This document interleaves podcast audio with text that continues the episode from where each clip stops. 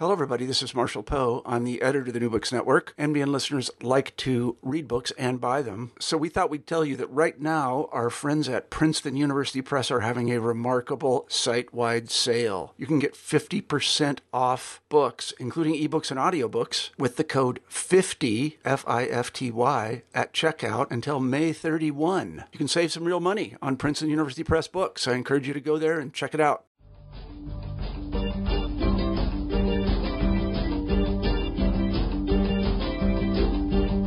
Hello, and welcome to New Books in Philosophy, the podcast channel at the New Books Network. I'm Sarah Tyson, Associate Professor of Philosophy at the University of Colorado Denver, and I'm co host of the channel along with Carrie Figdor, Robert Talisse, and Alexis McLeod. Together, we bring you conversations with philosophers about their new books, drawing from a wide range of areas of contemporary philosophical inquiry. Today's interview is with Megan Burke, Assistant Professor of Philosophy at Sonoma State University. Their book, When Time Warps The Lived Experience of Gender, Race, and Sexual Violence, is just out from Minnesota University Press. In When Time Warps, the lived experience of gender, race, and sexual violence, Megan Burke considers the relationship of sexual violence to lived time by re examining and building upon the work of Simone de Beauvoir, and in conversation with Judith Butler, Maria Lugones, Maurice Merleau Ponty, and many others. Through developing a feminist pheno- phenomenology of time, Burke allows us to consider how racialized colonial sexual domination structures feminine subjectivity. By focusing our attention on temporality, Burke deepens our understanding of how the past haunts the present, giving rise to sexual domination, as well as how we can actualize latent possibilities to lay those ghosts to rest. Welcome to New Books in Philosophy, Megan. Thanks so much, Sarah. Um, would you start by telling us a bit about yourself, your background as a philosopher, um, and how your interests led you to write this book? Yeah, sure. Um, I have a bit of a kind of wayward, um, a wayward background, I guess, or wayward into philosophy. I, I as an undergrad, um, studied English and cultural studies, um, and while there was bits of kind of continental philosophy sprinkled in there, um, I honestly the first philosophy class I took, the only one I took as an undergrad was an intro class, and I just didn't enjoy it at all. So I found my way into literature and thought that I wanted to um, write queer young adult fiction, and then later found myself in women's and gender studies, thinking, oh, maybe I could do policy um, stuff. So I felt myself split and torn in these directions, and then wound up in a feminist theory class taught by a graduate student who at the time was studying with uh, Deborah Bergoffen, who's a Beauvoir scholar.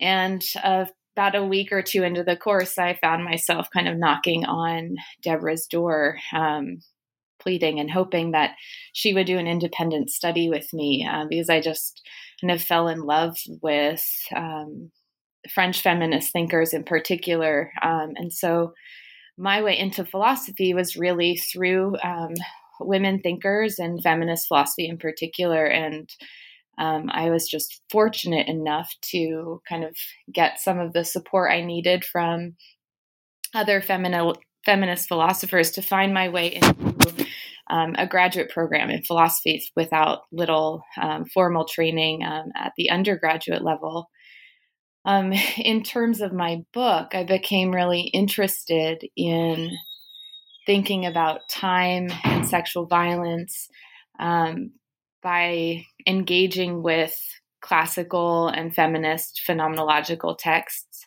Um, and in feminist phenomenology, there had been some really rich discussions. Um, there are really rich discussions on the relationship between um, women's existence uh, sexual violence, um, or what I end up calling sexual domination, and space um, and the lived experience of space. And I, I found myself asking, you know, what about the temporal dimension, since it's such a central kind of theme and, and feature of phenomenological considerations of um, subjectivity. Um, and so this kind of started my kind of thinking around time. Um, but I think I've, as I've kind of meditated on my own preoccupation with time, um, I've realized I it may go back farther than that. Um, I, as an undergrad studying literature, was really interested in um, Shakespeare and, in particular, um, The Tempest. And one of my favorite um, lines from that play is What's past is prologue.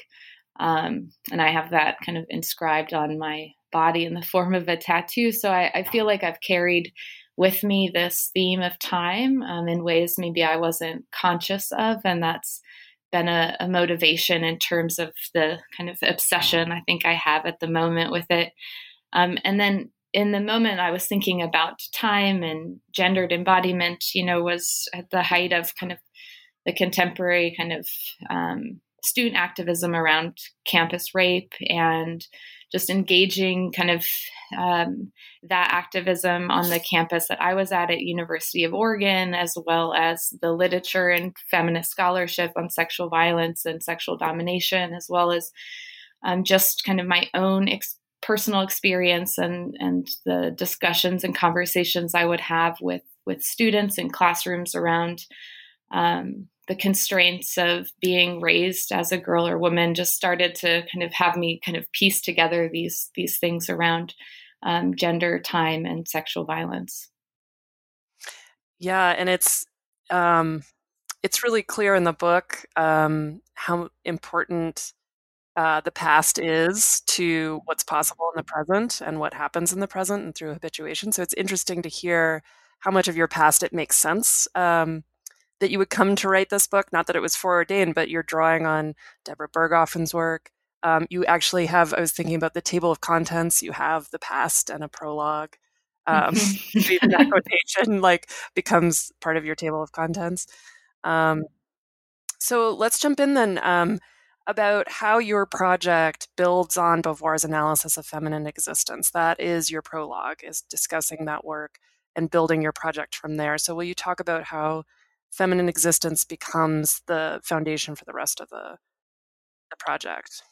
Yeah. Um, you know, I've I mean, obviously, my work is really motivated by um, Beauvoir's description of uh, what she calls feminine existence and the second sex. And I find it to be such a rich description of normative womanhood, although Beauvoir doesn't put it um, in those terms for us explicitly.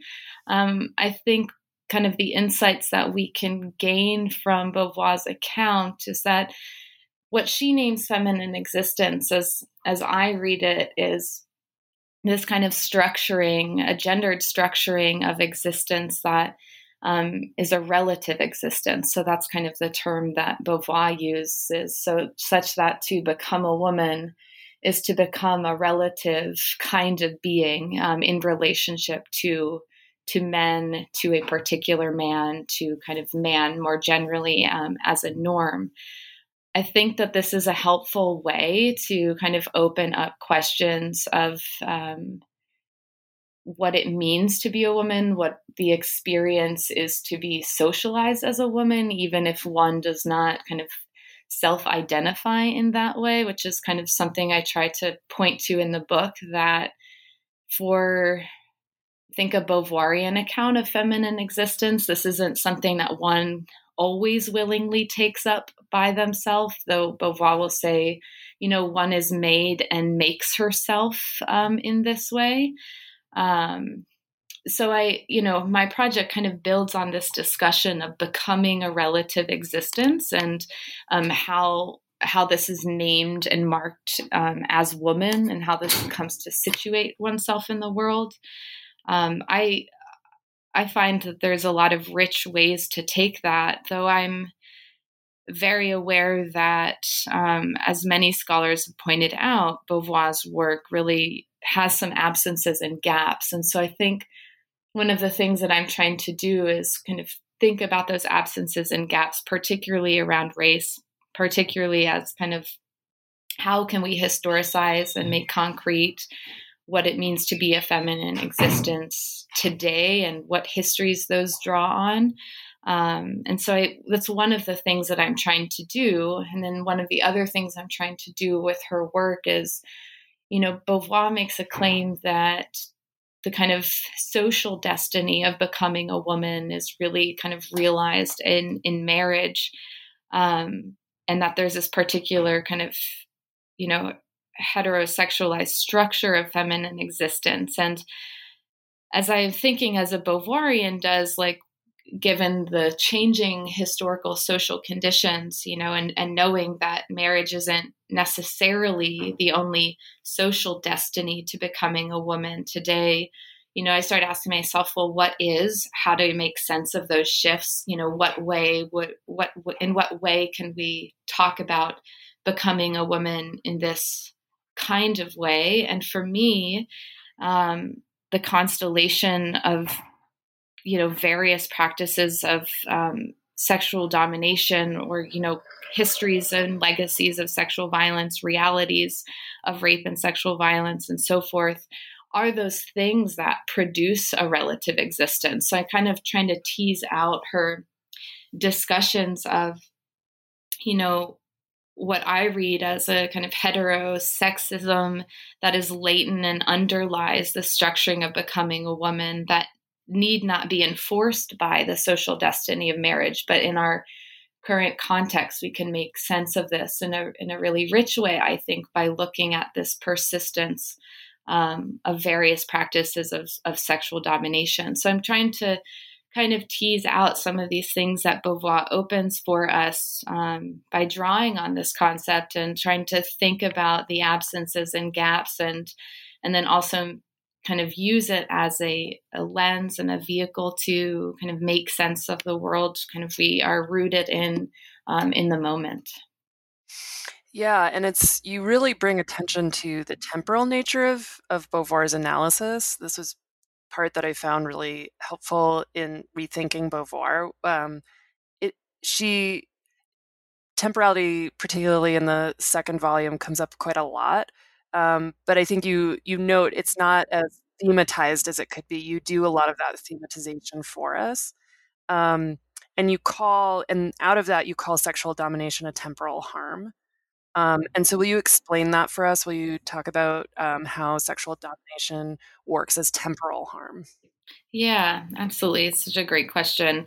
Um, I think for me, yeah, the, it's evident for me that for Beauvoir, the kind of institution of this kind of becoming, the making and being made a feminine existence, really has a temporal structure. Beauvoir talks about it um, as ruptures with the past, as breaks with the past, um, and that this is a, a kind of a, a harm in itself because what those ruptures do is it severs um, particularly for Beauvoir, the girl, it severs the girl from transcendence, just this capacity um, for freedom, and starts to anchor her, um, that is the girl who's becoming this woman, um, into a, a, passive present, which Beauvoir kind of will talk about as a waiting, that she just gets stuck, kind of frozen in time, is some other language that Beauvoir will use. So I started to really just hone in on what was happening in those ruptures in time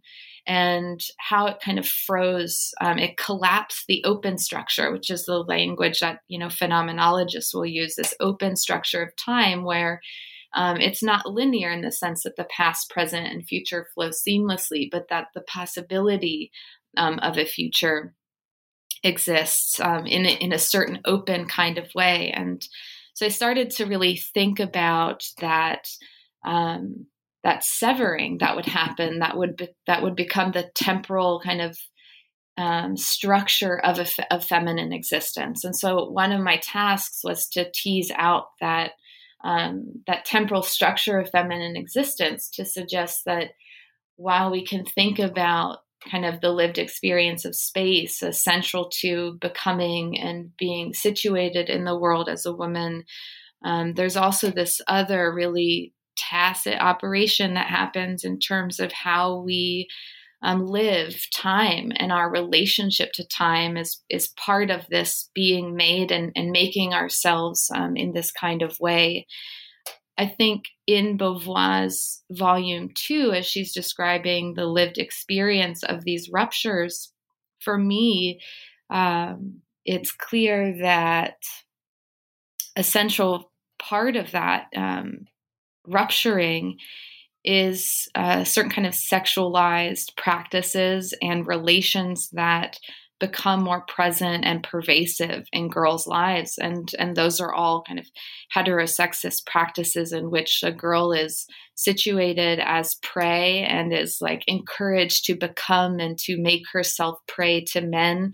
Um, and this is all a part of this kind of rupturing that occurs. And so this is how Bar- Beauvoir kind of accounts for it. And I, I started to think about what that could, you know, highlight for us um, about our contemporary moment we find ourselves in. Yeah, and one of the ways you really push Beauvoir is through this engagement with Maria Lugones's work. Um, and this you talked about that Beauvoir is not particularly good on thinking about race.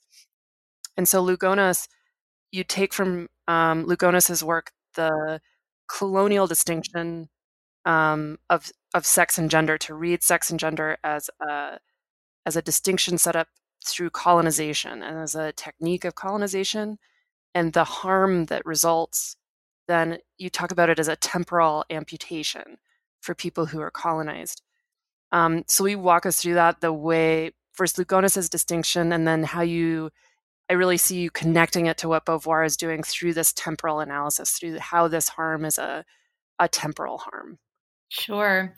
Yeah, I mean, I think I was reading Lugones alongside Beauvoir, and so I, I started to try to read them in relationship to one another. And, you know, I, I find what Lugones is doing with the sex gender distinction as this colonial operation to be really interesting and, and important to how we understand this the colonial project of of woman as the social position. And so what i do in in the book is think about what Lugones is suggesting which is that um, colonized females are are not women. And precisely because um, to be colonized is to be kind of tethered to this distinction of sex, to be marked as sex, to be marked as female. And so there's kind of this severing from gender. Um, and although Beauvoir doesn't use the word gender at all, um, I began to think about how gender is the kind of normative category um, you know, and and trying to make sense of feminine existence as this normative category. And given other discussions of temporality um, in Latin American philosophy, in particular those of Walter Mignolo and um, Enrique Dussel and so forth, um, I began to try to think about the past future distinction and uh, the future as the kind of time of modernity in thinking about that as Lugones, I think, suggests that well, gender is is in modernity and sex is elsewhere. Um, and I began to kind of think, well, where where is sex then in in terms of kind of time? Um, and given that there's this rich discussion of kind of the civilizing project um, of gender that Lugones has, um, I started to kind of think about this sex gender distinction as Lugones frames it as a as a past future distinction. And so that the sex gender distinction as a colonial project um, operates to cut off or amputate colonized from the future. And I, I read gender as a function of that. So if kind of we follow Lugones, and, and there may um, yeah, if we follow Lugones in this way, um, you know, as she kind of describes the the colonial modern gender system, then it would be to say that um, those who are marked as sex um, are are cut off, are severed from the future. So it's kind of started to think about it through Beauvoir's language and suggest that they're literally their their time, their sense of time is is amputated. So again, another closing down um, of this open structure of time. Yeah, um, and that discussion, that bringing together of Lugones and um, Beauvoir, it was interesting because the next chapter you move on to the myth of the black male rapist, and it was an interesting setup just to bring us back to an analysis that um, Black feminist scholars have been doing, you know, at least since Angela Davis in the in was that 1980 of the myth of the black male rapist, but how um, that myth gets then wrapped into the myth of stranger rape and works in the background of the myth of stranger rape. Um, and so it was interesting, those two chapters on the past really, I think, enliven, really give insight into how the past is operating um, in the present through forms of like this temporal amputation that you just described, and then the way a seemingly race neutral myth, that of stranger rape, is actually doing really important work um, to to uphold racist notions of harm and of of sexual domination. Um, and so, so will you? Uh, how did how did the myth of the black male rapist transform into the myth of stranger rape? How does that operate in that in the background for that myth?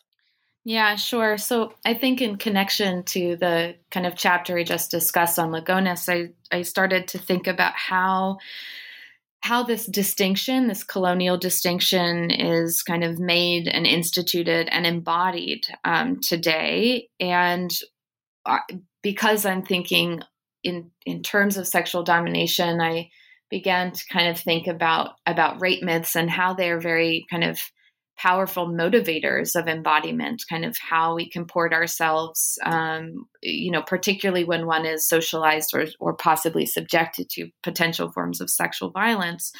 Um, and although Angela Davis is, of course, you know, we have one of the first academic accounts of this. There are, you know, preceding um, scholarship, particularly journalism, on the the legacy and the production of the myth of the black male rapist in American life as this powerful motivator for white supremacy and also for kind of this mode of gendered embodiment of like the white male protector and the white kind of female victim. And so I began to kind of wonder, given how prominent the myth of stranger rape is, which is really something that I began to be preoccupied with while teaching a bunch of uh, gender and women's studies classes and, and talking about um, and this myth and talking through its operation in the daily lives of the students in my class.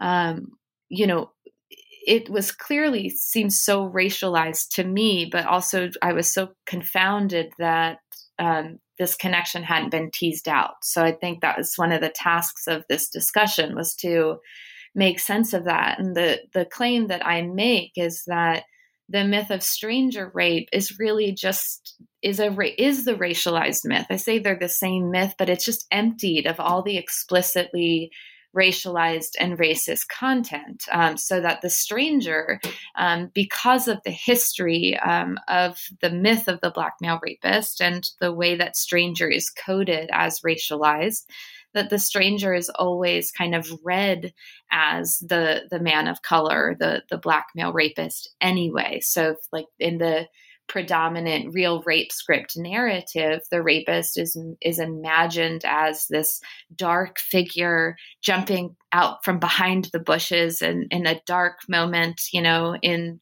in the day, um, and so it's very clearly all shrouded in blackness. Um, and strangeness and the history of strangeness in the context of the United States is fundamentally entangled um, with race. And so I kind of you know, draw on Roland Barthes' account of mythology to kind of think about the way myths function best when their overtly um, political content is kind of emptied out from it. And so that over time, one of the functions of you know the temporal dynamic of white supremacy i think we see this clearly in lots of different you know scholarly discussions today that the function is to kind of conceal the overt racism. Um, and this is a way to kind of perpetuate normative ideology. For me, um, in terms of thinking about this phenomenologically, I, I really wanted to think about how this was lived, how this kind of racialized but emptied of its overt racism, how this myth came to be lived out in embodiment and and how this like realize the normative feminine existence of white female subjectivity. Yeah, it's interesting. You shed new light on part of what, um, for instance, Ida B. Wells was up against in doing her reporting on lynching. Um, that she's she presents all these numbers and she makes this um, really strong case that lynching has nothing to do with um, with rape. That it's about um, terrorizing Black people, uh, and your analysis of the way mythology becomes embodied, I think, really sh- then shows us in a new way what she's up against, right? She's trying to present these numbers, she's trying to present these facts. And again and again, white women's um, organizations turn away from her call to work with with her organizations um, to end lynching. And you, this analysis, um, what you're going to call in conversation with Merleau-Ponty, the sort of anonymous habit of gender, um, she's up against that, right? And so she can keep saying, she can keep doing her beautiful and and um, well argued analysis, but it's she's up against these sort of embodied habits of gender. Um, and so so how does how does gender become anonymous habit? This is you again. You take this from Merleau Ponty. Um, will you talk about that process or what that phenomenology is? Yeah. Yeah, absolutely. I think, yeah, just to kind of reiterate on what you're saying about Wells and what, you know, she was up against in her work, um, I think one of the things that I'm trying to draw attention to is the kind of operation of the norm in lived experience. So, kind of focusing on white subjectivity, not just for the sake of bringing more attention to it, but to think about the ways in which these normative violent histories become entrenched in our embodiment in ways that we are unaware of, um, and how this um, and how the project of gender becomes this kind of life sentence in in regards to these histories and legacies of violence that we get kind of anchored and tethered in them. Um, and so Merleau-Ponty's notion of anonymity became a really helpful way to um, kind of think through the temporal function of of that kind of being unaware. You know how how do we become unaware and, and how is like how is the past operating in the present to make us so unaware? Um, and i i had this personal moment while writing the book where as somebody assigned and socialized um, girl and and and white girl in particular, and encouraged to become um, a, a, woman, and, and particularly a, a, white woman, and, and living my life in various ways to resist and reject and make sense of what that has done to me. I began to think about all these moments I had in my life where you know, as somebody who was a, you know, really competitive athlete growing up, being told, you know, don't run at night, don't run at night, mm. um, you know, don't do this at night, you know, definitely, you know, it was always a lot around don't like go running at night. And part of, I think, my interest in uh, feminist philosophy uh, was that it was one of the first places that opened up for me a way to make sense of all that was happening to me um, and to untangle untangle that and to kind of reckon with um, what I had been made into and what I I was making myself into, and then of course a future question what I wanted to make myself into, who I who I wanted to become in relationship to these things.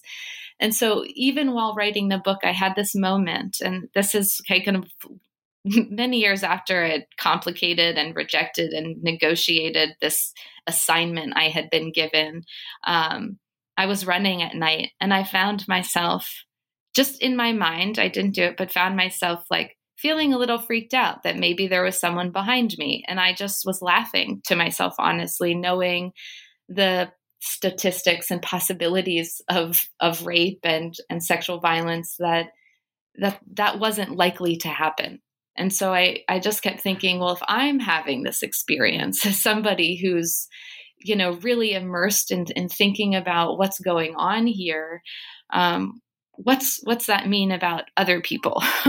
you know, mm-hmm. what's what's going on? And um, Merleau-Ponty's notion of anonymity as this pastness, this kind of immemorial pastness that flows into our present through senses, um, through kind of embodied life um, at this pre reflective level. So, in the ways that we are unaware, it helped me um, begin to to think through what was happening in those moments, um, and and that this is a kind of habit that, while even when we can undergo practices to get a to get a hold of, it can kind of seep in in our lives in this invisible layer.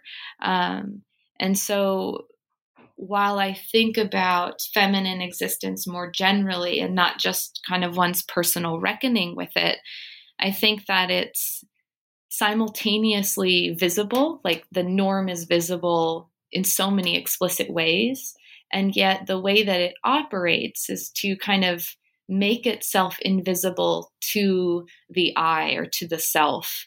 Um, and so one experiences, one becomes the woman as waiting, um, anchored in this present, waiting for sexual violence, the kind of, which is not really how it's going to happen, but the waiting for this stranger to appear um, is kind of all operating anonymously or at this pre reflective level. And when we don't kind of, when we can't reckon with it, then we just experience um, gender as me, as kind of my natural self.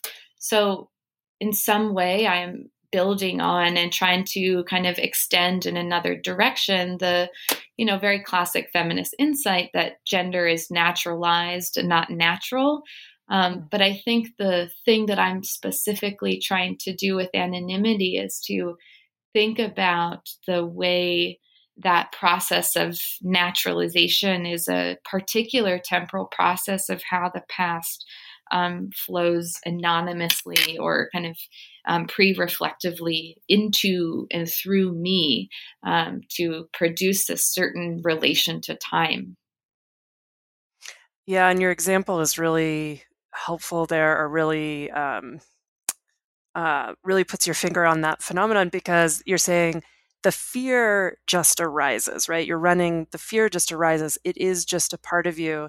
Um, and so there's a way in which it just seems to come from nowhere. But what your book is showing is no, it comes, it comes from the past into the present to create a, a present of fearing as feminine existence, right? That feminine existence has fear really built into it through this work of myth, and through the work of these norms um, that are bringing forward pieces of the past such that you can just be running and suddenly it feels like it wells up naturally inside you that fear.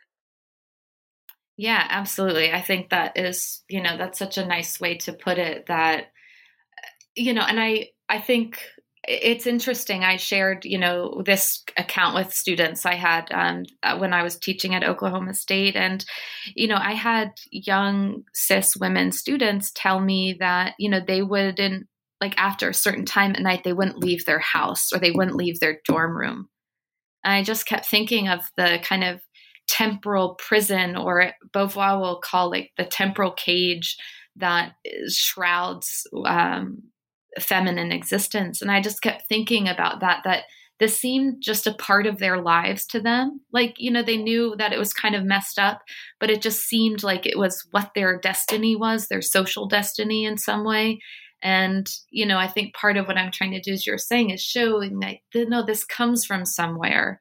And um, the feelings that we have around it that feel like they just arise naturally are also coming from somewhere and trying to reckon with how to make sense of it and also how to undo it as a, a part of the kind of resistance to this certain normative gendered project that one can be kind of sentenced to, which is a kind of confinement and violence in itself, but it also perpetuates so much violence to others, to um, other gender minorities, to colonized peoples, and so forth. So that we just all get entangled in this really kind of this normative web that's super harmful in in various ways and depths to different people. Right, because there's a the that fear then can get organized around politically in ways that does not address actually where it's coming from.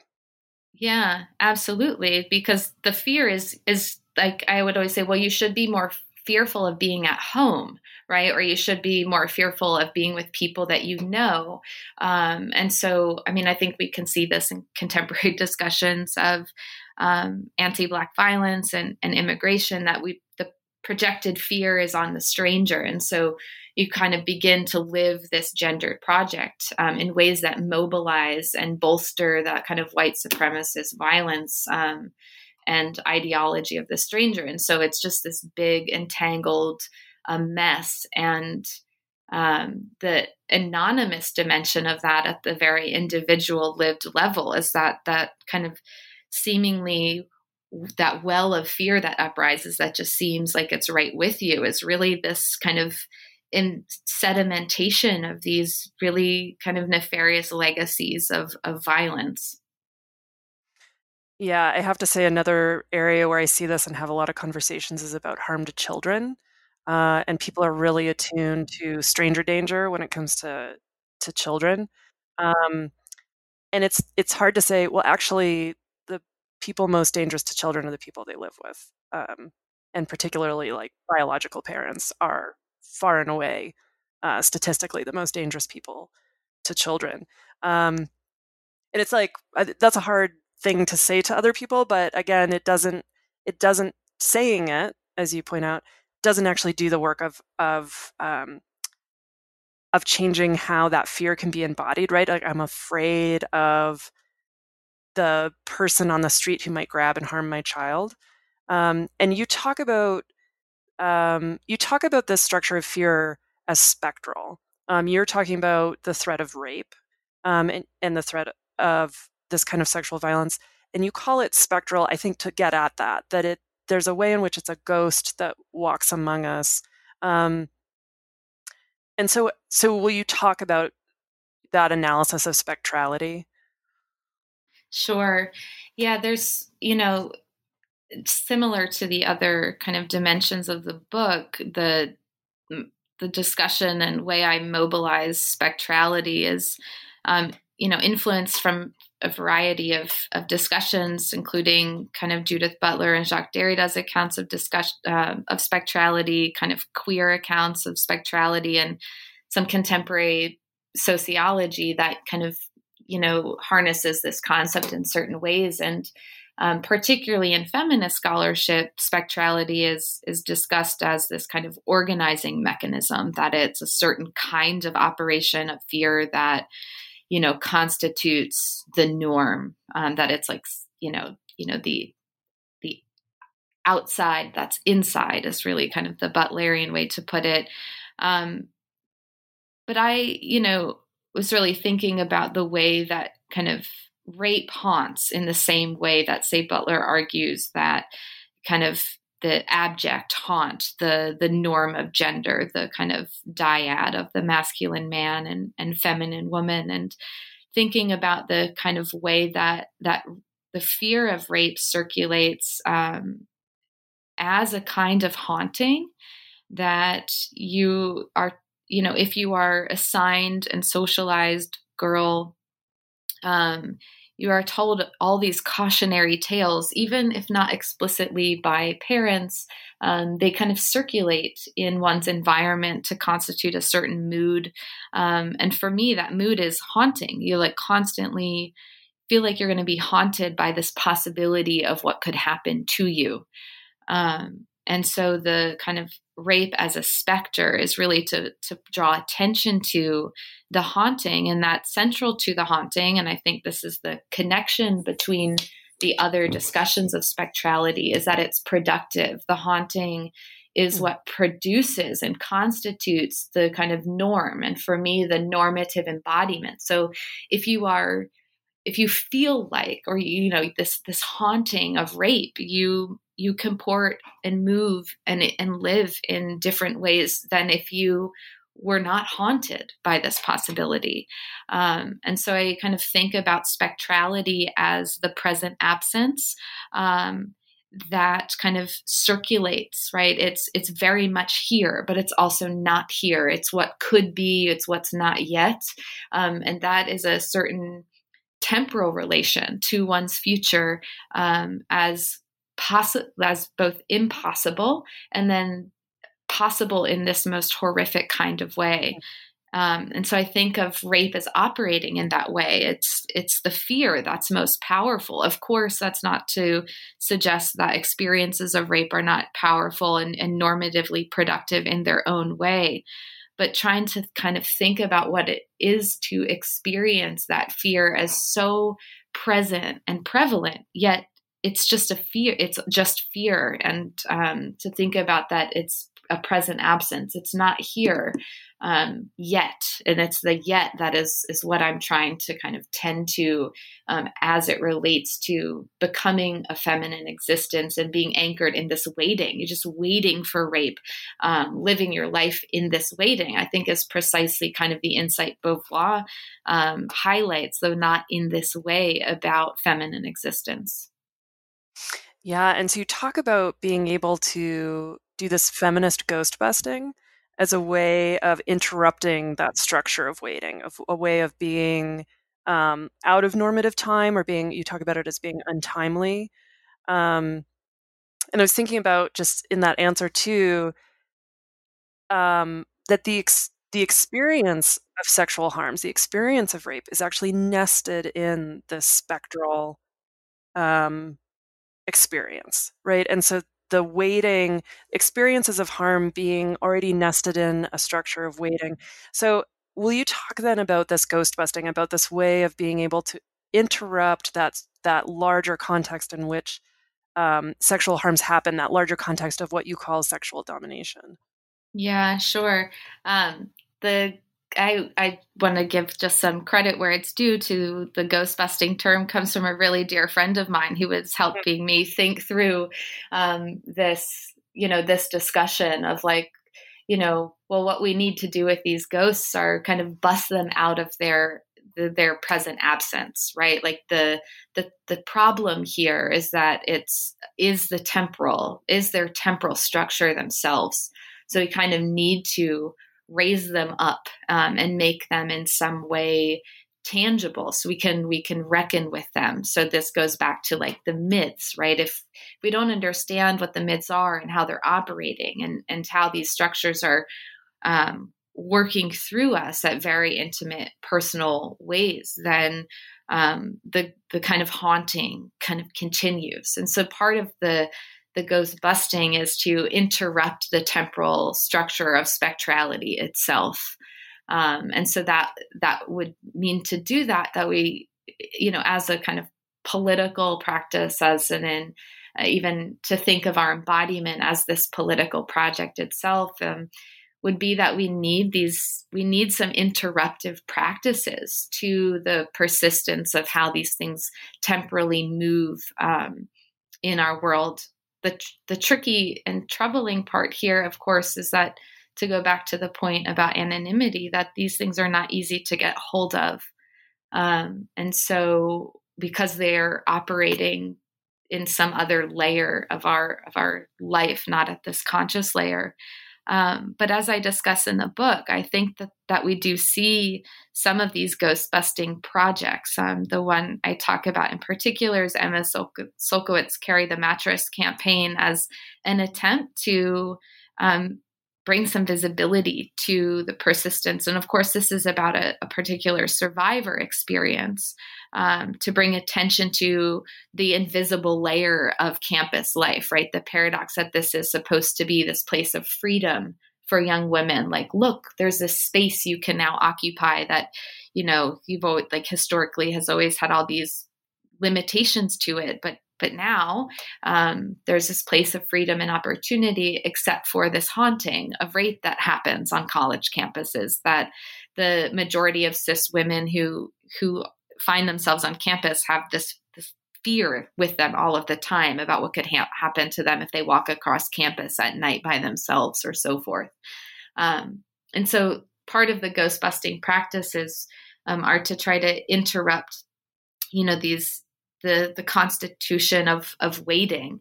Um, and so yeah, I, I try to kind of think about the practices that we that do exist um, and kind of think about what they're doing to interrupt the temporal dynamic of the haunting. Yeah, and you talk about this as as thinking about how we do time. Um, and I know part of that analysis is coming from Lisa Guenther's work on solitary confinement. And I think, you know, imprisonment is a place we talk easily about people doing time.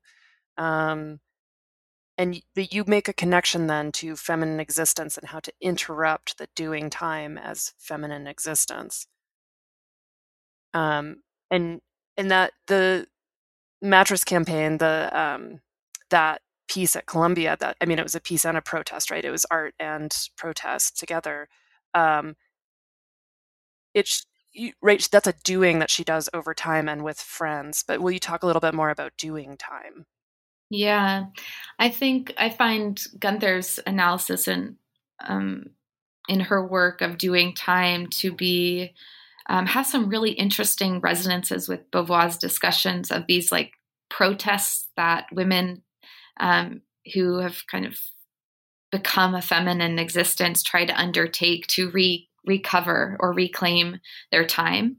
Um, and although I think Beauvoir has a pessimistic view on on this. There is nonetheless this dimension. Um, I think that resonates with what Guenther, Guenther is talking about um, about incarcerated people who do various things like letter writing or you know projects that give them a sense of of time that's been stolen um, from them because of incarceration and particularly solitary confinement. The the intention there um, to steal time in such a way that one no longer exists. Um, and I, although I, I think this is far more um, severe than say it is a far more severe case and an intensified case than Beauvoir gives in her analysis of, say, the housewife. I by no means want to say they're the same. Um, I think that we can can see that when one's existence is structured in, in some way that closes off time, one needs to find efforts and ways to to do time and and in this way i think what guenther is pointing out is ways that open up again in some way time for them um, i don't think this is easy um, and by no means to suggest that it's up to only up to people who are are sentenced in a particular way to um, to to fix everything. But but I think what Guenther's analysis shows, and which I want to suggest, is important for those um, who live this life sentence of feminine existence. To undo the harm is to engage in practices with the self and with others that um, try to restructure and reorient time so as to interrupt kind of the normative temporality um, and violence that, that comes with it. Yeah, it's striking how many of these responses are aesthetic, are works of art, um, writing. Yeah. Um, so the you have an epigraph for part three, and part three is the future. The epigraph is from Maxine Waters, and it reads reclaiming my time. What he failed to tell you was, when you're on my time, I can reclaim it. Um, and I was, will you talk about why you chose that epigraph for that section of the book for the future? Yes. Um, so again, this was something that was pointed out to me in the review process of why isn't this quote in this book? Oh, and oh, and I when I read that, I was like, yeah, why isn't that in this book? Because I remember watching um, Waters say this and just having my like you know, having just like this little explosion of joy inside because I think it's precisely something I'm talking about. So it wasn't in the book until, and I think this is the joy of having wonderful um, readers before it goes to publication, um, that that was uh, something that needed to be in there because I think it is precisely what I'm I'm trying to say about doing time. What I what I think is so great about that moment is that in that moment, that is as I read it, Waters is doing time in this way to interrupt these normative processes. Um, and all, of course, Waters is is situated in a particular way and in ways that are different from me and different from other gendered people. But I think what Waters is is showing and speaking very specifically to is that you know having one's time interrupted is central to to domination and so um, i I use that to kind of open up the end chapter, which is really talking about the significance of a politics of lived time. That part of what um, we need to be thinking about and um, is is at the level of embodiment. That there's this whole kind of aesthetic political project that we need to think about in terms of how we're living time. So what what is so great about Waters, which I I knew, but of course had this gap of having it not initially included, was that that moment of saying I'm reclaiming my time is all about this interruption and this refusal to have um, one's time stolen from her, um, and so that is a part of where I gesture to in the end chapter is that um, feminist projects in particular, whether they are kind of more mainstream popular ones like um, the Time's Up campaign, which of course is all about time, um, or, you know, those of us working kind of in the academic, intellectual, or even in the kind of artistic, aesthetic, you know, modes need to think about ways to reclaim time since it is kind of this thing that's been stolen and closed down. Um, and that's a part of the kind of interruptive politics that are needed.